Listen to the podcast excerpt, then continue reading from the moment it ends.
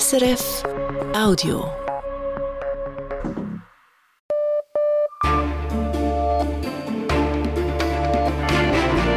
Radio SRF, Echo der Zeit mit Christina Scheidecker.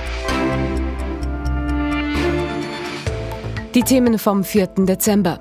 Der Beginn der neuen Legislatur mit viel Trubel, neuen Ratspräsidien und dem schweren Stand der SP-Bundesratskandidaten bei der Landwirtschaftslobby, zum Beispiel bei SVP-Nationalrat Ernst Wandfluh. Es ist nicht eine einfache Aufgabe, hier den Richtigen zu wählen, aus meiner Sicht. Es sind beide schwierig.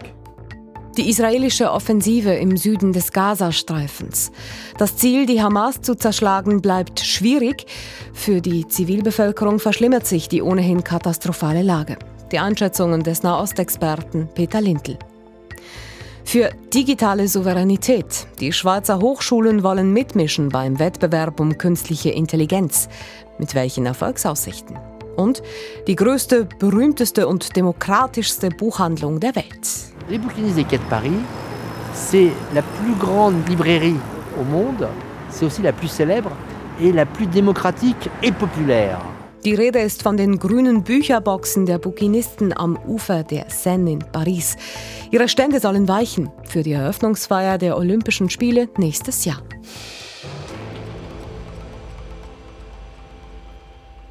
Nach Monaten des Wahlkampfs und zuletzt Wochen der Vorbereitung ist heute Nachmittag das Schweizer Parlament erstmals in, seinen, in seiner neuen Zusammensetzung zusammengetreten.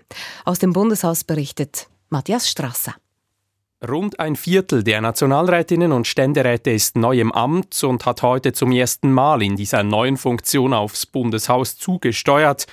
Über dem Haupteingang die Flaggen des Bundes und der Kantone, davor der große Medienrummel. Fotokameras, Interviewtermine und auch politische Aktivistinnen und Aktivisten passen die neuen Volksvertreter ab. Ich habe heute sicher fast alle zehn Minuten äh, ein Gespräch mit den Medienschaffenden. Sagt Farah Rumi, neu für die Solothurner SP im Nationalrat. Der neue Rhythmus sei noch etwas ungewohnt. Dann verschwindet sie zusammen mit Simon Michel von der FDP hinter den großen Glastüren. Drinnen darf Mitte-Präsident Gerhard Pfister als amtsältester Nationalrat den Anfang machen. Frau Vizepräsidentin des Bundesrates, meine Damen und Herren Bundesräte, ich erkläre die erste Sitzung der 52. Legislaturperiode als eröffnet. In seinen einleitenden Worten vergleicht er die Schweizer Institutionen mit den Skulpturen von Jean Tinguely. Laut manchmal im Erscheinen chaotisch, aber immer würde am Ende etwas Tönendes dabei herauskommen. Und er redet seinen Kolleginnen und Kollegen ins Gewissen. Unser Mandat innerhalb des Bundeshauses, innerhalb der Institutionen ist wichtig.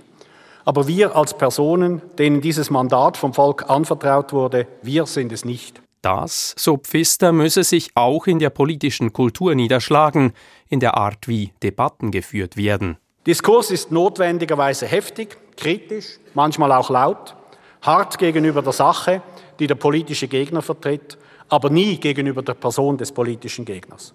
Denn die Sache ist bedeutend, die Person ist es nicht. Nach den Eröffnungsreden auch die jüngste gewählte Nationalrätin, die 26-jährige Winzerin Katja Riem von der SVP darf eine halten, gilt es dann ernst. Ich schwöre vor Gott dem Allmächtigen, die Verfassung und die Gesetze zu beachten.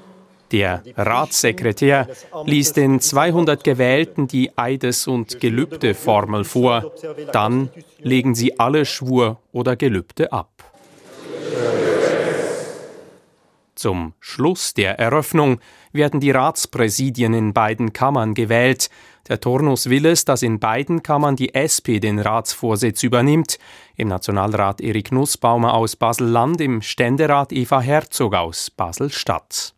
Nussbaumer mit 180 von 192 gültigen Stimmen und Herzog mit 44 von 44 gültigen Stimmen machten beide ein überdurchschnittlich gutes Resultat. Die Eröffnung der Legislatur, offiziell nur im Nationalrat, ist in beiden Kammern eher protokollarisch mit einem festlichen Anstrich als pompös. Nach dem Zeremoniell macht sich das Parlament noch heute an die Arbeit. Mit Dossiers wie den Gesundheitskosten, der Energieversorgung oder Europa, der Migration, den Renten oder dem Klima stehen in dieser Legislatur große Brocken an. Erster großer Termin für das neue Parlament, die Bundesratswahl am Mittwoch kommender Woche. Matthias Strasser. Was die neue Ständeratspräsidentin Eva Herzog bewegt und wie sich die SP-Bundesratskandidaten bei der Landwirtschaftslobby vorgestellt haben, Thema gleich bei uns nach den Nachrichten. Und da geht es jetzt zuerst um einen überraschenden Chefwechsel beim Lebensversicherer Swiss Life. Lara Christen. Patrick Frost hat seinen Rücktritt als Konzernchef von Swiss Life angekündigt. Nach zehn Jahren als CEO gibt er den Posten per Mitte Mai 2024 ab. Sein Nachfolger wird der jetzige Finanzchef Matthias Ellig. Damit bleibt die Konzernleitung bei Swiss Life eine reine Männerrunde. Patrick Frost selbst bedauert das. Ich muss zugeben, das ist etwas, was mir äh, oder uns nicht gelungen ist, über die letzten äh, gut zehn Jahre hier äh, Nachfolgerinnen so aufzubauen, dass sie in Frage kämen für die Konzernleitung. Insofern ja, bedauere ich das auch. Auf der anderen Seite muss ich aber auch sagen, ich fühle mich jetzt extrem wohl mit der ähm, Zusammensetzung der Konzernleitung und wir haben jetzt hervorragende Leute, auch in der neuen Konstellation an der Spitze von Swiss Life. Sagt Patrick Frost, der im Frühling 2026 dann in den Verwaltungsrat von Swiss Life gewählt werden soll. In der Schweiz ist die Teuerung im November zurückgegangen. Die Inflation sank auf 1,4 Prozent, wie das Bundesamt für Statistik mitteilt. Das heißt, Waren und Dienstleistungen waren in der Schweiz im November 1,4 Prozent teurer als im November 2022. Im September und Oktober hatte die Jahresteuerung noch 1,7 Prozent betragen. Die Feuerwerksinitiative ist zustande gekommen. Laut der Bundeskanzlei sind genügend gültige Unterschriften eingereicht worden. Die Initiative will Feuerwerk, das Lärm verursacht, verbieten. Es soll weder verkauft noch verwendet werden dürfen. Professionelle Großfeuerwerke an Veranstaltungen sollen jedoch möglich bleiben, mit Ausnahmebewilligungen. Der Publizist und Jurist Peter Studer ist tot. Er sei im Alter von 88 Jahren verstorben, teilt seine Familie mit. Peter Studer war unter anderem Chefredakteur des Tagesanzeigers und während der 1990er Jahre Chefredakteur des Schweizer Fernsehens. Sechs Jahre lang war er Präsident des Schweizer Presserats. Im Jahr 2005 wurde Peter Studer von der Universität St. Gallen zum Ehrendoktor ernannt. Er lehrte dort Medienrecht. Ins Ausland. Seit Mitte Oktober führt Deutschland an den Grenzen zur Schweiz, Polen und Tschechien strengere Grenzkontrollen durch und wird das auch weiter tun. Bis mindestens am 15. Dezember sollen die Grenzkontrollen verlängert werden. Das hat ein Regierungssprecher in Berlin bestätigt. Mit den strengeren Kontrollen will Deutschland gegen illegale Einwanderung und Schleuserkriminalität vorgehen. Seit Mitte Oktober seien alleine an der Grenze zu Polen rund 1100 unerlaubte Einreisen verhindert worden. Der Musikstreaming-Dienst Spotify will rund 1500 Stellen streichen und so die Kosten senken. Das hat das Unternehmen angekündigt. Grund für den Stellenabbau seien das verlangsamte Wirtschaftswachstum und gestiegene Zinsen. Es ist bereits das dritte Mal in diesem Jahr, dass Spotify einen Stellenabbau ankündigt. Im Januar und im Juni entließ das Unternehmen insgesamt 800 Mitarbeitende. Der spanische Medienverband hat eine Klage eingereicht gegen Meta, den Mutterkonzern von Facebook, Instagram und WhatsApp. Meta habe systematisch Nutzerdaten für personalisierte Online-Werbung genutzt, ohne dass die Nutzerinnen und Nutzer ihr Einverständnis dazu gegeben hatten. Meta wird deshalb vom Medienverband auf 550 Millionen Euro verklagt. Die Börsendaten von 18.09 Uhr geliefert von SIX. Der Swiss Market Index schließt bei 10.952 Punkten plus 0,6 Prozent. Der Dow Jones Index in New York fällt um 0,4 Prozent. Der Euro wird zu 94 Rappen 53 gehandelt, der Dollar zu 87 Rappen 28. Und wie wird das Wetter? Am Abend und in der Nacht besteht vielerorts Glättegefahr, auch im Süden. Stellenweise fällt Schnee, unterhalb von 500 bis 1000 Metern auch Regen. Morgen ist es im Norden wechselnd bewölkt und vor allem im Westen zeitweise nass. Dazu bringt der Westwind 4 bis 7 Grad. Im Süden bleibt es meist trocken und gegen Abend lockern die Wolken auf. Mit Beginn der neuen Legislatur hat auch eine neue Equipe im Bundeshaus die Führung übernommen. Im Nationalrat ist SP-Politiker Erik Nussbaumer heute Nachmittag zum Präsidenten gewählt worden. Im Ständerat ist es die Basler Sozialdemokratin Eva Herzog. Vor einem Jahr noch verpasste die SP-Frau die Wahl in den Bundesrat. Nun also übernimmt sie das Amt der Ständeratspräsidentin. Das Porträt von Basel-Korrespondentin Martina Englin. Eva Herzog. Spätestens seit letztem Dezember ist dieser Name schweizweit bekannt. Eva Herzog, die klare Favoritin für die Nachfolge von Bundesrätin Simonetta Sommaruga. Eva Herzog, die die Wahl dann überraschend doch nicht geschafft hat. Monatelang habe sie mit dieser Nichtwahl zu kämpfen gehabt, sagt Herzog heute. Habe rumstudiert, warum es denn nicht geklappt hat. Heute sei sie darüber hinweg. Heute geht es mir gut und das ist wirklich eine Geschichte der Vergangenheit. Und trotzdem. Ich werde bis heute, also wirklich praktisch täglich darauf angesprochen. Wirklich, jeden Tag. Wenn ich Leute, die ich noch nicht gesehen habe seit damals, das gibt es. Es gibt auch Leute, ich bin in irgendeiner Stadt der Schweiz, werde angesprochen von Menschen, die ich gar nicht kenne. Deshalb, wenn Sie fragen, ob es mich noch beschäftigt, kann gar nicht anders. Die Nichtwahl war eine neue Erfahrung für Herzog. In Basel-Stadt wurde sie jeweils mit sehr guten Resultaten zur Regierungsrätin gewählt. Auch die Wahl als Ständerätin vor vier Jahren schaffte sie auf Anhieb mit einem Glanzresultat. Ebenso die Wiederwahl vor ein paar Wochen. Fast 73 Prozent aller Stimmen hat Herzog erhalten. Das ist Rekord. Und es zeigt die große Unterstützung, die Herzog in Basel genießt. Als Finanzdirektorin schrieb sie Jahr für Jahr Überschüsse in Millionenhöhe. Sie handelte hinter den Kulissen Kompromisse aus zwischen den verschiedenen Parteien und nicht selten konnte man hören, dass sie die eigentliche Chefin sei in der Regierung. Das hätte ihr vor 20 Jahren, als sie gerade erst zur Regierungsrätin gewählt wurde, wahrscheinlich kaum jemand zugetraut. Eine SP-Frau im Finanzdepartement, keine Ökonomin, sondern Historikerin ohne Führungserfahrung, das habe in der Basler Politik für viel Skepsis gesorgt. Die Leute hätten befürchtet, Basel-Stadt wird jetzt einfach in den Ruin ähm, getrieben. Das war unvorstellbar und das war so wirklich die Schablone, wenn ich jetzt ein Mann gewesen wäre, ich hätte Jus studiert oder, oder auch Geschichte ähm, und hätte das Finanzdepartement übernommen, ich hätte vorher auch kein Unternehmen geführt, dann wäre das überhaupt kein Theater gewesen. Das war absolut klar. Die Gleichstellung zwischen Mann und Frau, es ist einer der politischen Schwerpunkte von Eva Herzog. Ihr Bruder und sie seien von ihren Eltern absolut gleichwertig behandelt worden. Das habe sie geprägt.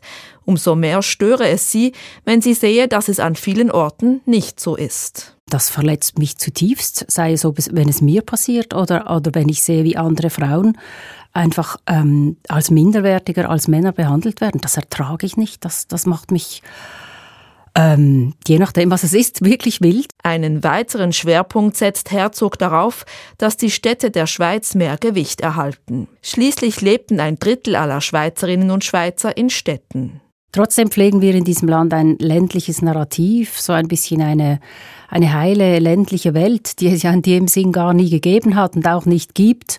Und es geht mir darum, ähm, dieses Narrativ zu ergänzen mit der Lebensrealität der meisten Menschen in diesem Land. Das Repräsentieren der städtischen Schweiz sei darum eines ihrer Ziele als Ständeratspräsidentin. Und sie hofft, dass die städtische Schweiz nicht nur im Ständerat, sondern auch schon bald im Bundesrat vertreten ist. Herzog weibelt fleißig für Beat Jans. Sie freue sich sehr, dass er es aufs Ticket der SP geschafft habe. Und das zeige ihr auch, dass ihre eigene Nichtwahl für sie nun abgeschlossen sei. Der Basler Beat Jans ist einer der beiden offiziellen SP-Bundesratskandidaten. Der andere ist der Bündner Jon Pult. Und beide hatten heute vor der Wahl Mitte der nächsten Woche einen Härtetest zu absolvieren. Jans und Pult mussten vor der mehrheitlich bürgerlichen Bauernlobby im Parlament antreten. In dieser Anhörung vor rund 30 Vertreterinnen und Vertretern der Landwirtschaft haben linke Kandidaten in der Regel einen schweren Stand – auch heute wieder. Der Beitrag von Ruth Witwer aus dem Bundeshaus. Ja, das ist eine steife Brise, die hier weht. sagt Beat Jans nach der Anhörung und schluckt schnell den letzten Bissen eines Basler Lackerli herunter. Dieses Mitbringsel für die versammelten Bauern, Parlamentarierinnen und Parlamentarier sei gut angekommen. Ja, ich glaube, das hat Ihnen gefallen. Wer hat schon nicht gerne Leckerli? Der Basler Regierungspräsident präsentiert sich in bester Laune. Im Vorfeld dieser Anhörung wurde er von einigen Bauernvertretern kritisiert. Als Nationalrat hatte sich der gelernte Landwirt gegen bürgerliche Anliegen in der Agrarpolitik gestellt. Dies nahmen ihm einige frühere Ratskollegen übel. Doch heute habe er versucht, eine Tür aufzustoßen. Denn als Bundesrat hätte er eine ganz andere Rolle, sagt Beat Jans. Er würde agieren wie als Basler Regierungspräsident. Regierungspräsident, hohe Ziele verfolgen und pragmatische Lösungen finden. Der zweite SP-Bundesratskandidat, der Bündner Nationalrat Jon Pult, zeigt sich nach der Anhörung hart im Nehmen. Ja, es waren harte Fragen, aber so soll es auch sein. Zu den kritischen Fragen gehörten vor allem jene zu einer früheren Kampagne gegen die Bauernlobby. Die NZZ am Sonntag hat darüber berichtet. Als Mitarbeiter einer Kampagnenagentur habe Jon Pult mitgeholfen, in einer Negativkampagne der Umweltverbände die Bauernschaft zu verunglimpfen. So der Vorwurf von Bauernpräsident Markus Ritter. Wie hat sich Jon Pult im Hearing erklärt? Ich war bei der Projektanfrage beteiligt, das habe ich offen gesagt, und nachher bei der Umsetzung der Kampagne nicht mehr, und zwar weil ich in der Zwischenzeit in den Nationalrat gewählt wurde und deshalb habe ich operativ an der Kampagne eigentlich, ja, war ich dann nicht mehr beteiligt. Doch Bauernpräsident Markus Ritter hat das offenbar nicht überzeugt. Weil natürlich die Frage ist, wer hat diese Kampagne erfunden, wer hat sie aufgesetzt und heute hat er klar gesagt, dass er beim Pitch, dass diese Kampagne dann auch ausgelesen wurde von den Umweltverbänden mit dabei war. Gleichzeitig sieht Mitte-Nationalrat Markus Ritter in einem landwirtschaftsfernen Kandidaten wie Jon Pult auch Vorteile. Wer sich in einem Dossier nicht auskenne, könne beim Thema Landwirtschaft weniger mitreden und sich einmischen. Bei einer grünen Nationalratskollegin von Jon Pult kann sein Rivale Beat Jans punkten, Christine Badatscher.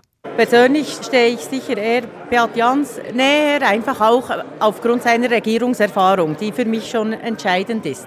Dass sich Jon Pult im Hearing für eine Kürzung der Direktzahlungen ausgesprochen habe, findet Christine Badetscher schwierig.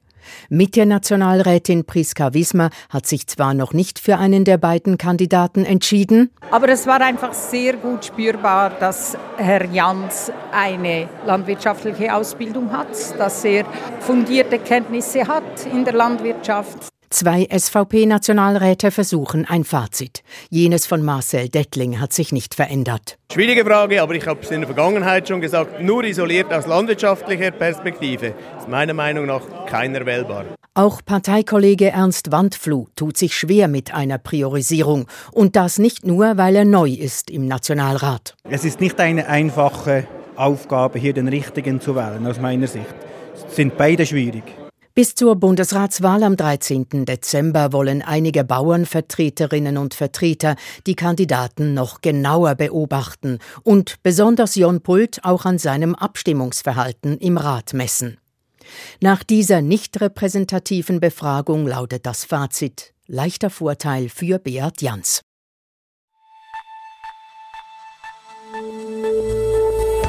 Das ist das Echo der Zeit auf Radio SRF mit diesen Schauplätzen in den nächsten Minuten. Der Gazastreifen, wo sich die Kämpfe nun auch im Süden intensivieren, mit massiven Folgen für die Zivilbevölkerung.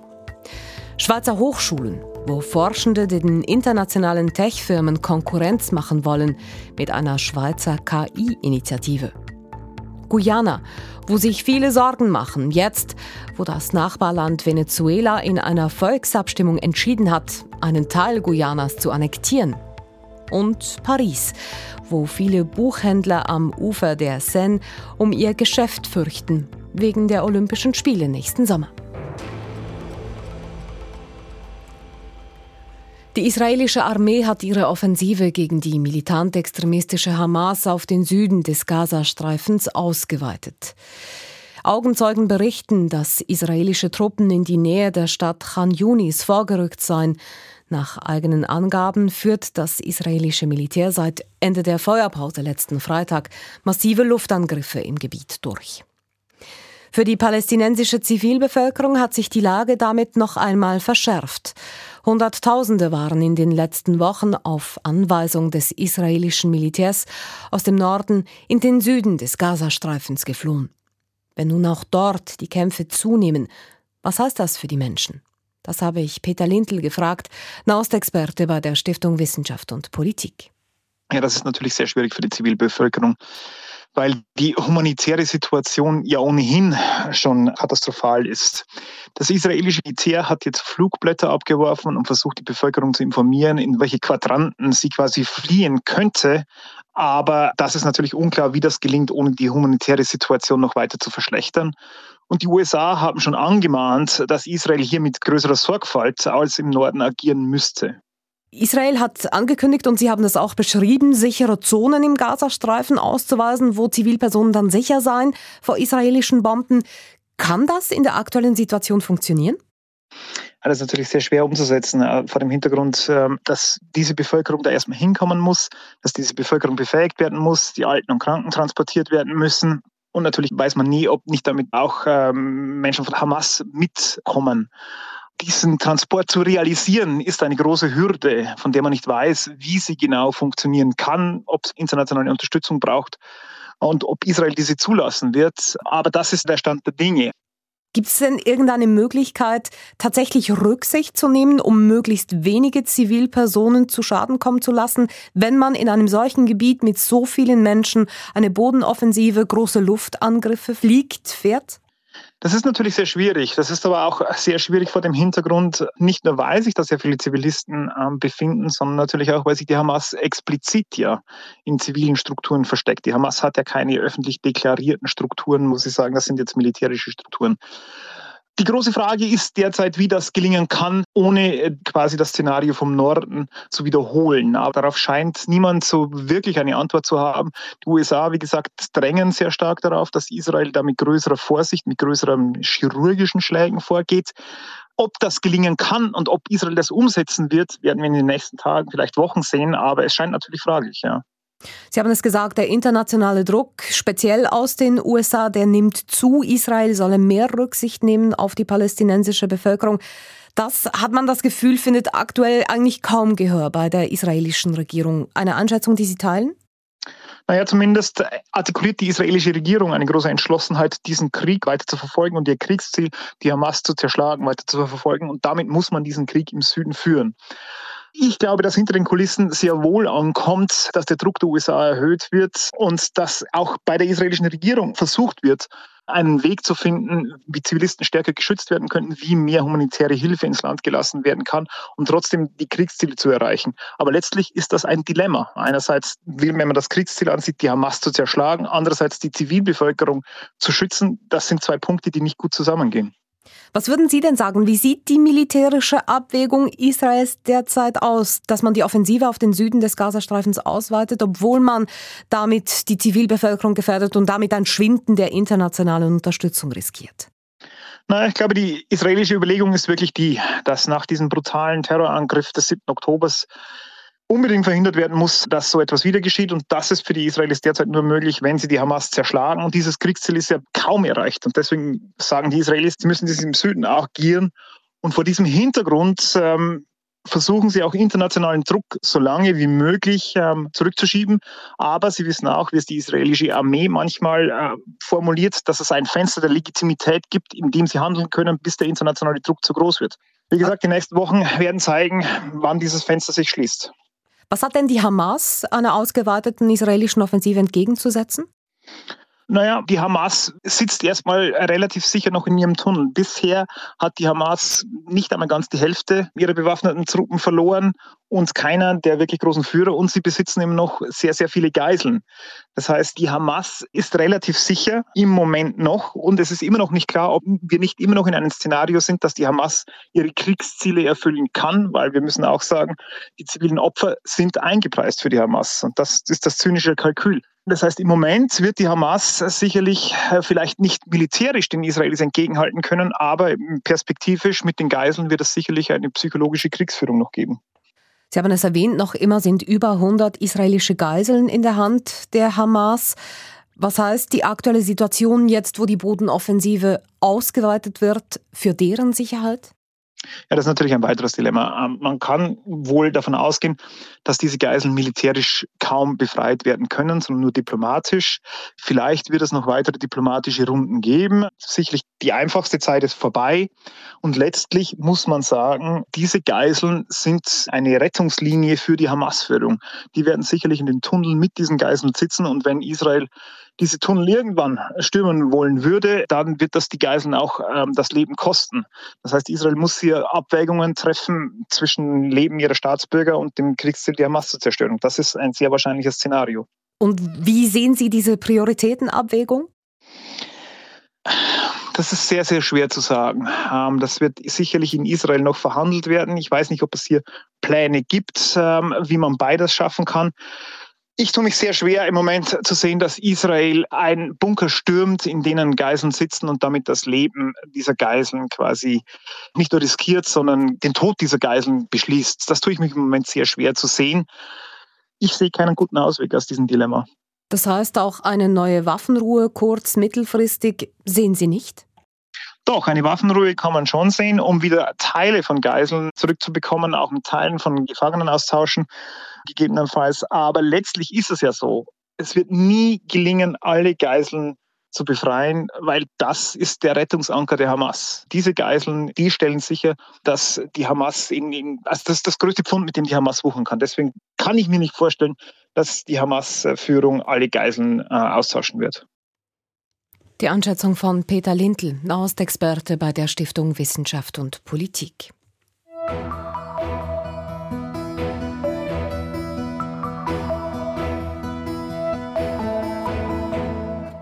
Im Bereich der künstlichen Intelligenz sind im Moment die großen Tech-Konzerne das Maß aller Dinge. Neu soll es aber eine Schweizer Alternative geben. Die ETH Zürich und die EPF Lausanne wollen gemeinsam mit anderen Schweizer Hochschulen eigene künstliche Intelligenzen erschaffen. Das Versprechen dieser Schweizer KI-Initiative ist groß. Schweizer Firmen und der Bund sollen unabhängiger werden von den großen ausländischen Tech-Firmen. Doch ist es realistisch, dass Schweizer Universitäten in diesem Wettbewerb mithalten können? Antworten von Pascal Lago. Die Schweizer Hochschulen rund um die beiden ETHs sind überzeugt, dass sie im Bereich der künstlichen Intelligenz den großen Tech-Konzernen das Wasser reichen können, wie Martin Jacki sagt, Professor für künstliche Intelligenz an der ETH in Lausanne. Wir sind optimistisch. Es geht ja auch nicht darum, genau das Gleiche zu machen wie die großen Konzerne. Es geht auch darum, diese Technologie, das ist eine Schlüsseltechnologie, diese auch verantwortungsbewusst zu entwickeln. Im Gegensatz zu den großen Tech-Konzernen möchten die Schweizer Hochschulen den Datenschutz, die Urheberrechte und die Sicherheit großschreiben. Und dafür investieren sie in sehr viel Rechenleistung. Ab Februar wird die Schweiz einen neuen Supercomputer haben, der mit der neuesten Technologie ausgerüstet sein wird. Also die neue Maschine, die hat äh, über 10.000 Grafikprozessoren. Die Maschine ist wirklich auf dem Top-Top-Level, wie zum Beispiel auch ganz große Firmen zum Beispiel Tesla und so hat, hat eine Maschine von einer ähnlichen Größenordnung. Bei Microsoft ist es ein bisschen schwierig zu sagen. Also die, die investieren ja über 50 Milliarden in, in den nächsten paar Jahren und so. Man weiß nicht ganz genau, wie viele Grafikkarten die haben. Selbst wenn die Schweiz finanziell nicht ganz mit den Tech-Konzernen mithalten kann, die Schweizer Initiative möchte so oder so mit dem neuen Supercomputer eine andere Art von künstlicher Intelligenz erschaffen, als es die großen Tech-Konzerne tun. Man wolle stark spezialisieren und auf konkrete Branchen fokussieren, zum Beispiel auf Roboter, die Klimawissenschaften oder die Medizin. Martin Jacki macht ein Beispiel. Zum Beispiel haben wir äh, gerade letzte Woche äh, an der ETH Lausanne haben wir ein Modell äh, öffentlich gemacht, das für den medizinischen Bereich jetzt speziell trainiert ist. Das ist ein Beispiel, wo es sehr wichtig ist, dass auch klar ist, welche Daten sind da reingegangen. Und dennoch gibt es auch kritische Stimmen, denn so eine Infrastruktur für künstliche Intelligenz ist teuer, wenn man sie von Null auf selber aufbaut. Die beiden ETHs nennen zwar keine konkreten Zahlen, aber selber solche KI-Modelle zu entwickeln, dürfte einen mehrstelligen Millionenbetrag kosten. Außerdem gibt es auch andere Länder, die bereits solche Initiativen gestartet haben, zum Beispiel Finnland. Da stellt sich die Frage, ob jedes Land einzeln eigene KI-Modelle entwickeln muss. Martin Jacki antwortet, dass die Schweiz zu dieser Open-Source-Bewegung beitragen möchte. Und es geht auch darum, um das Know-how äh, zu, zu haben und äh, Studenten auszubilden und Arbeitskräfte auszubilden auf dieser Schlüsseltechnologie. Tatsächlich dürfte diese neu lancierte KI-Initiative dem Schweizer Forschungs- und auch dem Wirtschaftsstandort guttun. Nicht zuletzt würden auch Schweizer Firmen und Start-ups vom Wissen und den Fachkräften profitieren. Sie hören das Echo der Zeit. Weiter geht's mit der Landesgrenze zwischen Venezuela und Guyana, die nicht beide Länder am gleichen Platz verorten, und mit den Bücherständen an den Ufern der Seine in Paris, die für die Olympischen Spiele nächstes Jahr abgebaut werden sollen. In Südamerika ist ein schwelender Grenzstreit wieder aufgeflammt zwischen Venezuela und seinem Nachbarland Guyana. Streitpunkt ist die Essequibo-Region, ein öl- und rohstoffreiches Gebiet, das seit mehr als einem Jahrhundert zu Guyana gehört. Nun hat in Venezuela die Regierung von Präsident Maduro die Bevölkerung darüber abstimmen lassen, ob Venezuela Essequibo annektieren soll. 95 Prozent stimmten nach Angaben der Wahlbehörden dafür, die Region zu einem venezolanischen Bundesstaat zu machen. Das löste in Guyana große Unsicherheit, Unsicherheit aus. Viele fürchten sich vor einer Invasion des Nachbarlands. Das zeigt die Reportage von ARD-Kollegin Dayala Lang.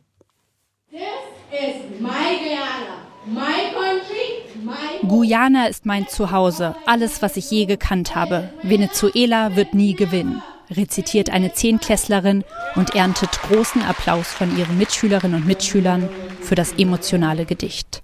Es ist kein regulärer Schultag in Guyana, sondern ein von der Regierung verordnetes Awareness-Event, das zeitgleich an allen Schulen des Landes stattfindet. Also eine von vielen Veranstaltungen, die Aufmerksamkeit schaffen sollen für das guyanische Essequibo-Gebiet, das Venezuela annektieren möchte.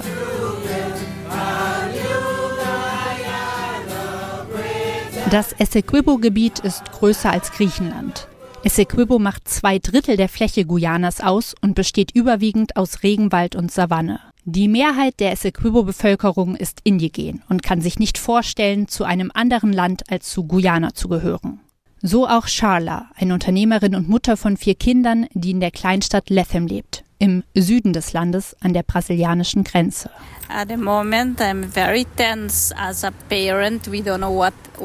Im Moment bin ich sehr angespannt als Elternteil. Wir wissen nicht, was ab dem 4. Dezember passieren wird. Unsere Kinder haben große Angst. Meine siebenjährige Tochter hat in der Schule aufgeschnappt, dass es einen Krieg geben wird. Und sie hat gesagt, dann möchte ich als erstes sterben, weil sie nicht miterleben will, was dann passieren wird. Der Konflikt ist Jahrhunderte alt und wurde schon zwischen den damaligen Kolonialmächten Spanien, Niederlande und Großbritannien ausgetragen. 1899 urteilte ein internationales Schiedsgericht, Essequibo gehört zur Kolonie Britisch-Guyana. Venezuela hatte dies zunächst akzeptiert. Doch seit den 1960er Jahren schwelt der Grenzstreit wieder. Genauso ist auch die inoffizielle Hymne Guyanas, Not a Blade of Grass, Jahrzehnte alt und wieder brandaktuell. Wir geben keine Berge ab, keinen Fluss, noch nicht mal einen Grashalm, schallt es auf den Straßen, aus dem Bürofernseher, aus Autoradios und Smartphone-Lautsprechern. Verstärkt hat sich Venezuelas Interesse an Guayana Essequiba, so der spanische Name, 2015. In dem Jahr hat das US-amerikanische Unternehmen ExxonMobil dort Öl vor der Küste gefunden. Guyana will Klarheit und eine endgültige Grenzziehung von 1899. Das Land hofft auf ein Urteil des Internationalen Gerichtshofs in Den Haag. Dieses steht noch aus. Doch am 1. Dezember 2023, zwei Tage vor dem Referendum, bestätigt der UN-Gerichtshof, Venezuela soll jegliche Handlungen unterlassen, die den Status quo ändern würden, bis es eine finale Rechtsprechung des Gerichtes gibt. Carl Greenwich, der Guyana in der Sache vertritt, sieht das als Erfolg. The court das Gericht hat mit einem einstimmigen Urteil auf Guyanas Antrag reagiert. Was als nächstes passiert, weiß ich nicht. Venezuela ist ein Land, das sehr unberechenbar ist. Aber ich weiß, dass Guyana alle Vorsichtsmaßnahmen treffen muss, um nationale Interessen zu schützen. Doch wie soll das gehen in dem Land, das zu den ärmsten Südamerikas gehört und keine Verteidigungserfahrung hat? Als friedliches Volk bezeichnen sich die Menschen. So auch Taxifahrer Jamil aus der Hafenstadt Perica. Unser Land will gegen niemanden kämpfen und wir haben nicht die Mittel, um uns Waffen zu beschaffen, um uns zu schützen. Den Menschen in Guyana ist klar, dass sie gegen das venezolanische Militär keine Chance hätten. Sie zählen auf internationale Unterstützung, vor allem von den USA und Brasilien. Und aufs Beten. So finden in ganz Guyana gemeinsame religionsübergreifende Gebetsveranstaltungen statt. In dem Land, in dem Christen, Hindus und Muslime friedlich zusammenleben. Die Reportage von Dayala Lang. Bis zu den Olympischen Spielen nächsten Sommer in Paris dauert es zwar noch einige Monate, aber die Vorbereitungen laufen bereits auf Hochtouren. Und das ist nicht für alle Grund zur Freude. Viele machen sich Sorgen um ihr Geschäft. Zum Beispiel die Buchhändler am Ufer der Seine. Die Stände der sogenannten Bouquinisten sind quasi eine Pariser Institution. Aus Sicherheitsgründen sollen ihre grünen Bücherkisten vor der Eröffnungsfeier verschwinden, mitten in der Hauptsaison. Das sorgt für großen Unmut. Daniel Voll berichtet. Technisch wäre eine Demontage der grünen Bücherkisten machbar, wie vor einigen Tagen ein Testlauf demonstriert hat. In einer Nachtübung haben Angestellte der Stadt Paris vier Boxen abgebaut und anschließend wieder neu montiert. Für die Sicherheit sei diese Maßnahme unumgänglich, erklärte Polizeipräfekt Laurent Nunez am anderen Morgen vor einem Heer von Journalisten. Wenn sich bei der Eröffnungsfeier der Olympischen Spiele Hunderttausende Menschen am Seenufer drängen würden, könnte es zwischen den Kisten auf den Gehmauern zu schweren Unfällen kommen. On a un risque d'avoir un public qui se déplace et qui va euh, dans les interstices et donc risque d'avoir des mouvements de foule. Ça c'est le premier risque. Le second, il est effectivement celui d'un risque terroriste qui serait euh, qu'on ait des choses qui soient déposées. Zudem könnten Terroristen die Kisten als Versteck für mögliche Anschläge nutzen.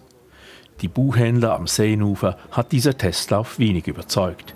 Nur das Thema Sicherheit lässt Jérôme Gallet, der Präsident der Vereinigung der Bouquinisten von Paris, gelten. C'est que la sécurité est fondamentale. Ça, on en est tous conscients et on l'approuve tous. Après, on pense et on est convaincu d'ailleurs que euh, vouloir euh, enlever nos boîtes, c'est une mesure disproportionnée par rapport à la nécessité de sécurité. Sicherheit sei eine zentrale Frage. Aber die Bücherkisten am Seenufer zu entfernen, sei völlig überrissen. Dies habe auch der Testlauf gezeigt. Die Stadt sei mit einem Bagger, mehreren Lastwagen und rund zwei Dutzend Personen angerückt. Dies zeige, wie aufwendig es wäre, nächsten Sommer über 400 bis 500 Kisten zu entfernen. Personne ne peut croire qu'on aura une telle des mesures pour enlever les, les 400 boîtes ou 450 ou 500 boîtes qui, sont, qui seraient concernées. Jérôme Calais steht vor seinen Bücherkisten am Quai de Conti zwischen dem Pont-Neuf und der Académie Française. Am anderen Ufer der Seine glänzt der Louvre im Schein der Abendsonne. Weniger romantisch ist der Abendverkehr, der immer dichter wird. J'ai ouvert cet après-midi, on est, il est quoi Il est 5h15. J'ai pas encore vendu quoi que ce soit. J'ai pas vendu un livre. Fait, je suis à zéro. Et malheureusement, euh, l'hiver, souvent comme ça, et dans 20 minutes, une demi-heure, la nuit est tombée. Er habe den ganzen Nachmittag noch kein einziges Buch verkauft. Der Winter sei eine schwierige Jahreszeit, selbst bei schönem Wetter. Der Sommer sei Hochsaison, auch wegen der vielen Touristen. Und ausgerechnet im Sommer müssen sie für mindestens einen Monat schließen, fürchtet Galle. Ne. Die Bouquinisten hätten in den letzten Jahren ohnehin ums Überleben kämpfen müssen. Die Protestbewegung Gilets jaunes versetzte Paris an Wochenenden regelmäßig in Ausnahmezustand. Dann lähmten Ausgangssperren während der Pandemie das Geschäft. Viele Bouquinisten hätten sich zum Überleben darum noch andere Beschäftigungen suchen müssen. Inzwischen würden viele ihre Bücherkisten nur noch am Wochenende öffnen. Das Gewerbe mit seiner über 400 Jahre alten Tradition sei bedroht, sagt Jérôme Calais, der schon lange dafür lobbyiert, dass die Bouquinisten durch die UNESCO ins immaterielle Weltkulturerbe aufgenommen werden. Les bouquinistes des quais Paris c'est la plus grande librairie au monde, c'est aussi la plus célèbre et la plus démocratique et populaire. Comment on peut s'attaquer à un symbole pareil Die Bouquinisten machten Paris zur größten und berühmtesten Buchhandlung der Welt. es sei völlig unverständlich, dass die Stadt dieses kulturelle Erbe so schlecht pflege. Schließlich habe Paris seine Kandidatur für die Olympischen Spiele auch mit Kultur begründet. Und nun wolle Paris diese Besonderheit während der Eröffnungsfeier aus dem Bild verbannen. Et puis pour la cérémonie, bah, on va effacer ce, ce symbole. Personne ne comprend. Das letzte Wort in dieser Sache ist noch nicht gesprochen.